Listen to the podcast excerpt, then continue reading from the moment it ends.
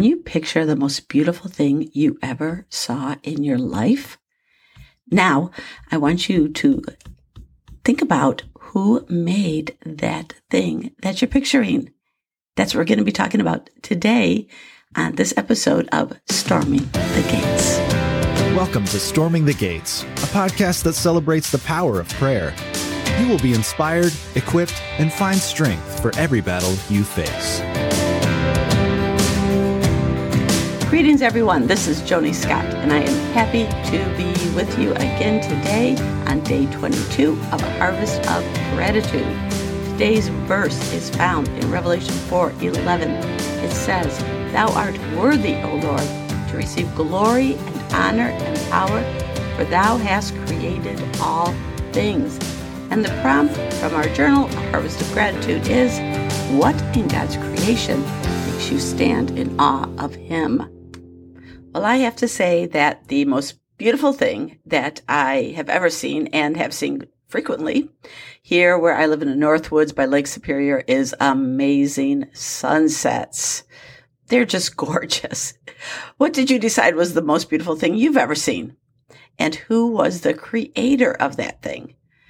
I am guessing, although I haven't done an official poll, that the most beautiful things on this earth that people are picking out are the ones that God Himself created. And it's not that human beings do not create beautiful things, because we're made in the image of God. And we are able to complement God's creation with some of our own. But I find that what man has made, and when he makes something beautiful, it's because it reflects something of God's creation. For instance, I once walked through the most amazing hotel in California. I mean, it was astonishingly gorgeous. But one of the things that made it beautiful was the stone it was made out of, which God created.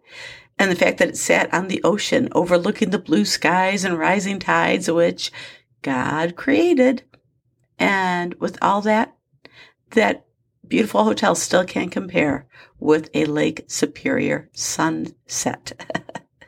well, God is an amazing artist. We can only at best mimic his talent or gather our own ideas from it. He, on the other hand, makes something from nothing. Think about that. When I was homeschooling my children, we once went on a field trip with other homeschooling families to a nature center.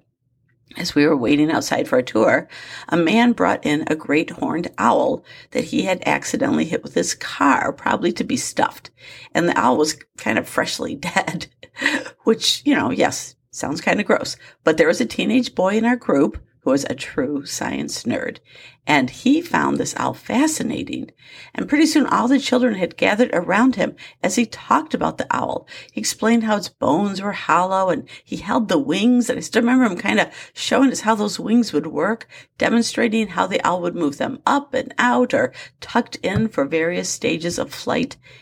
And that was one of those moments in time when I sort of sat back in awe and I had to say to myself that the living creatures on this earth were designed by an intelligence far, far beyond what I, or really any of us, possess.